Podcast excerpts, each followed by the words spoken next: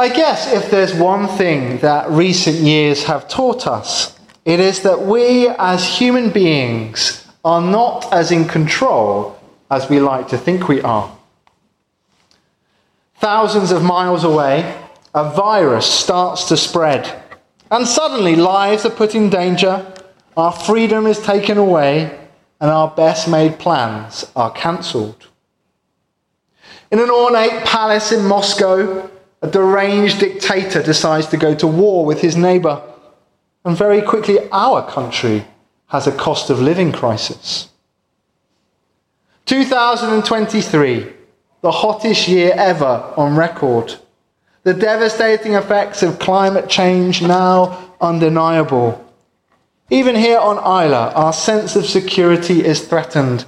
Just look at the flooding in Southside last week. Eight homes having to be evacuated.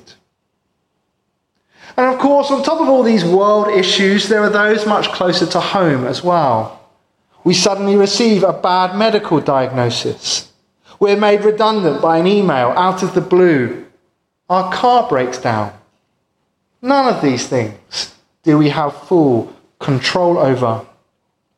And that realization that we are not in control can, of course, be upsetting and destabilizing. And as the anxiety lingers, we start to tire, and we can find ourselves heading towards despair. The Bible, though, has an answer to this. It is brutally honest. No, as human beings, we are definitely not in control, but we are not to fear, because God is. That's not to say that God wills everything that happens to us. There is a reality to evil, a battle going on, but God is sovereign. And in the end, nothing can stop his purposes coming to be. The famous Baptist minister Charles Spurgeon knew well what it was to suffer. As a child, he lived in poverty. As a young man, his ministry was attacked by the media. After a tragedy at one of his services, he suffered depression for the rest of his life. His final years were lived with the pain of gout and rheumatism and kidney disease. Yet this was the man that God used to lead thousands of people to faith. Towards the end of his life, Spurgeon wrote of how one of the greatest lessons he had learned was to trust the sovereignty of God in all things. And here is a quote which I learnt at college, which I love. Spurgeon said this: "When you go through a trial, the sovereignty of God is the pillow upon which you lay your head." When you go through a trial, the sovereignty of God is the pillow upon which you lay your head.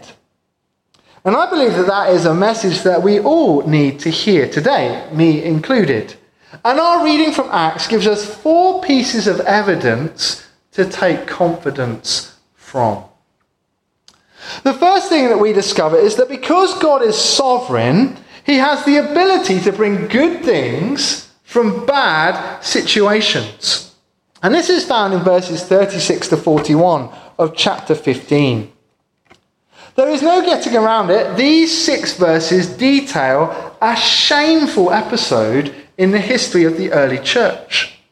They are preserved in Scripture as a warning to us all. And they give us great evidence that Acts is a true account, because no one comes out of this in a good light. After a little while away, Paul and Barnabas decide they need to go back to the churches that they set up on their first missionary journey that we looked at last week. But just as they were about to set off, they had a severe falling out. It all related to John Mark. Paul didn't want to take him because he saw him as a liability. Back in chapter thirteen, Mark had deserted them and returned home. And by doing so, he'd avoided all that persecution that Paul and Barnabas had gone through in Galatia. As Paul had planned to return to these dangerous regions, he feared that Mark would just up and leave again. And when you're up against it, you want to know that your comrade will stand with you. Barnabas, however, the man known for being an encourager, disagreed. He wanted to give Mark a second chance. After all, Barnabas had done the same for Paul himself not that long ago, after his miraculous conversion on the Damascus Road. And as with all arguments, the worst falling outs take place when there is an element of truth on both sides. And here Paul and Barnabas have such an outburst of sharp words and shouting that they're forced to part company. This is not good. This is human frailty and sin in action. And the only saving grace here is that they don't completely burn their bridges, because towards the end of his life we find Paul reunited again with Barnabas and Mark. But in this moment, this is about as bad and destructive as it gets. And yet, even this aberration cannot foil God's plans. For what do we read next? When they split, they gather new companions and head off in different directions to do the work of the Lord. In other words, rather than one new missionary journey beginning, two new missionary journeys begin. And who knows how many more people got to hear the gospel because of this parting of the ways. Because our God is sovereign, he can bring really good things out of dreadful situations. And of course, he did this most clearly of all when his son was murdered. What a terrible act of injustice the cross was. But through God's sovereignty, he used it to save the world.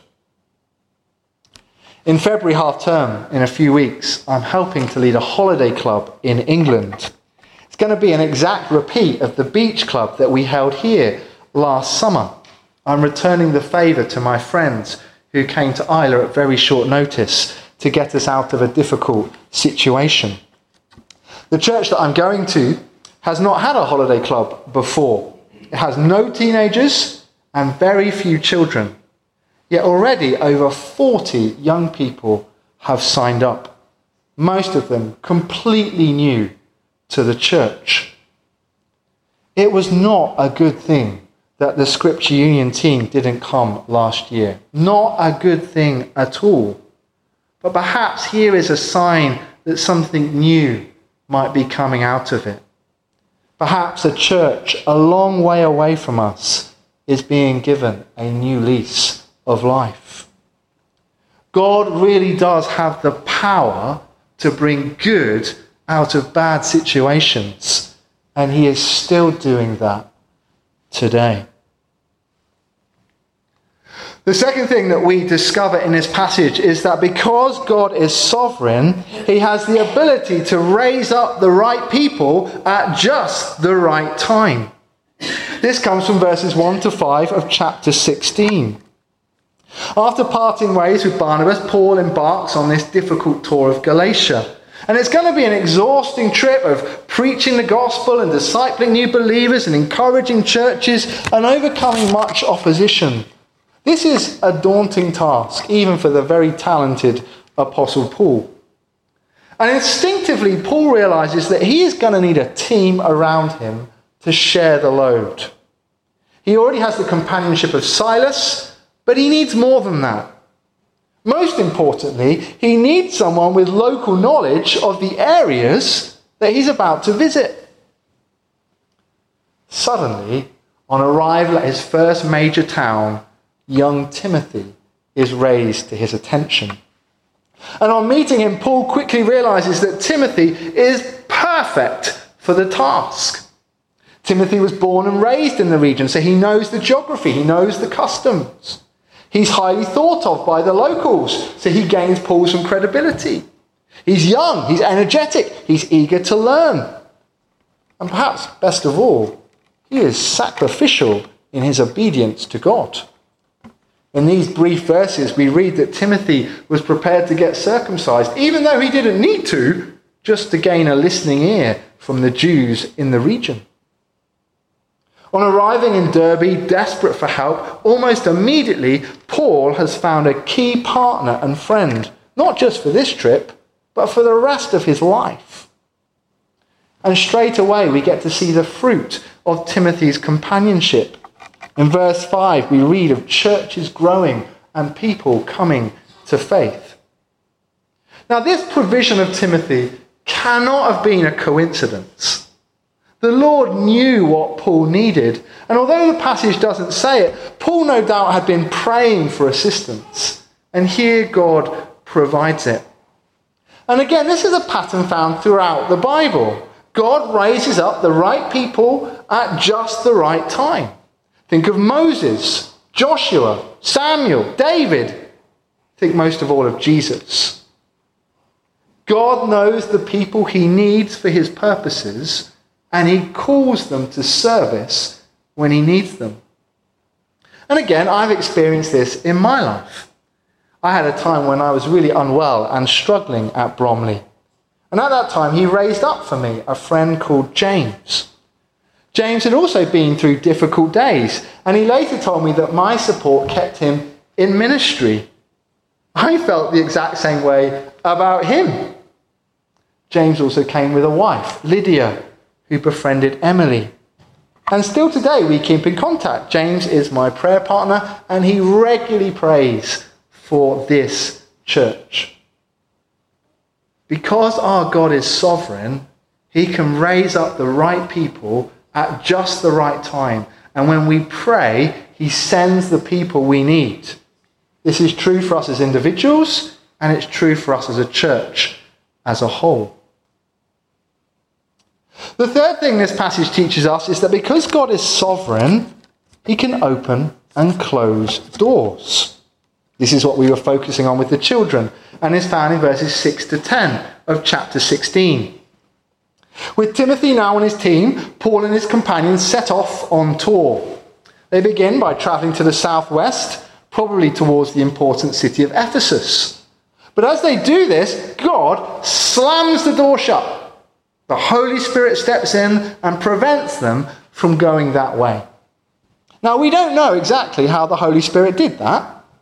It could have been by words of prophecy. It could have been a, a real conviction of conscience. It could have been some practical blockage on the road. However it happened to Paul and his companions, it was obvious. So they thought to themselves, well, we came from the east. We can't go south. Well, let's go north. Bithynia, Amicia. But again, the Holy Spirit slams the door shut. They, they were not to go there either. Now, bear in mind that this little team of three have now walked about two hundred miles back and forth over about three weeks. And they've still got no idea where they're going. And this is a very new team. Timothy, the youngster, is probably thinking, what on earth have I let myself in for? Eventually, they reach Troas, this dead-end seaport on the coast. On arrival, their hearts must have sunk. They thought they were going on a great adventure. Now it looks like they're going to be going home before anything has really begun. They must have questioned what God is up to and whether they'd heard right before. But then after all those doors had been closed, God opened the one that he wanted. In a vision, Paul sees this man from Macedonia calling him over to help. It must have been an extraordinary moment. After weeks of walking and waiting and wondering and praying, God has revealed his will. God wanted them to cross one of the great frontiers in the ancient world and enter Europe for the very first time. God had far more in store for them than they'd ever dreamed of. Still today, God opens and closes doors. You ask any Christian who has prayed about a difficult situation or a big decision that has been in front of them, and time and time again, they will tell you that their circumstances changed, An opportunity arose. A way suddenly became clear when before it was hidden. God does this all the time. Emily and I were seriously considering going to a church in Northampton. We'd had interviews there, but God closed the door and quickly opened this one on Isla. I also believe that God gave the vision and opened the door for us to do the Hope Explored course that we have enjoyed over the last few weeks. This really does happen. And so I encourage us all, when we face a big decision, when we're not sure where we're going in life, pray to God. Ask him to show the way. It can be painful and frustrating when some of those doors close, but how much better are the ones that eventually open? Finally, this passage shows us that because God is sovereign, he can go before us and prepare the ground. And this is from verses eleven to fifteen of chapter sixteen. On arrival in Macedonia, Paul and his companions head straight for Philippi, the leading city of the region. Now, it goes without saying that as they've never been in Europe before, they don't know anybody there. And consequently, they have nowhere comfortable to stay. Yet they're about to discover that God has that sorted too. On the Sabbath, they look for a place to pray. There was no synagogue in the city, but they'd heard that some Jews worship God down by the river. And when they get to that location, they meet Lydia. Now, Lydia was a traveling clothes dealer. She was not a European. She was an Asian from Thyatira, the very region that Paul and his companions had been blocked by God from travelling to. And the irony of that shouldn't be lost on us. Paul and Lydia could have much more easily have met on the other side of the sea. Yet God had brought Lydia to Philippi with her work, and he brought Paul to the same location via a dream. And all of this meant that when Lydia did come to faith, Paul and his companions had someone they could stay with and who could explain the region to them. God had truly gone before them, preparing the ground. But what is interesting is that the same can be said for the process of Lydia coming to faith as well. It says in verse fourteen that the Lord opened her heart to respond to Paul's message. That is a verse that gives us hope for all of our family and friends who do not yet believe. It appears that God has been seeking Lydia out. He has drawn her near. She's become interested in the preaching of the Jewish preachers. Their message has opened her heart. So when Paul speaks about Jesus, she welcomes him wholeheartedly. And none of that is to say that Lydia didn't have a choice in the matter. She made the choice to believe. She requested baptism. She opened up her home. All of that was a free response. But God had been at work in advance. God's sovereignty doesn't negate our freedom. It enables it. And this is true all over the world at the moment. God's Spirit is at work, preparing the ground of human hearts. And Christians and churches like us, we have to follow what the Holy Spirit is already doing. We have to follow God's leading and go to those places. And hopefully as we preach, God will enable his gospel to grow. And again, I think we've seen this on Isla. I've now been here for five years, and this church is very different to when I arrived. Just think of the junior church and the teen cafe and the men's breakfast and the baptisms and the new members and completely redecorated building. None of that is down to Emily and I. We cannot take any of the credit. All of this has come because God had prepared the ground. For years and years he'd been at work sowing seeds, preparing the way amongst you and the families of Isla. God works ahead of us, making his purposes come to be. There's so much said, more that could be said about this passage, but I think we've made the point. We are not left alone in this world. The sovereign God is with us at all times and is even going before us. So alongside the Apostle Paul, we worship the God who can bring good out of bad situations. We worship the God who can raise up the right people at just the right time. We worship the God who can open doors and close them. And we worship the God who prepares the ground for the future. No wonder Spurgeon said, when you go through a trial, the sovereignty of God is the pillow upon which you lay your head. I hope this passage will give us some confidence for the weeks and months ahead. There's so much in the world that frightens us. We are definitely not in control of it, but we know who is. God is always at work and will bring his purposes about eventually. It is guaranteed. Paul became an effective missionary because he allowed himself to be led by the sovereign God. When God guided and spoke, he followed. We need to try and do the same.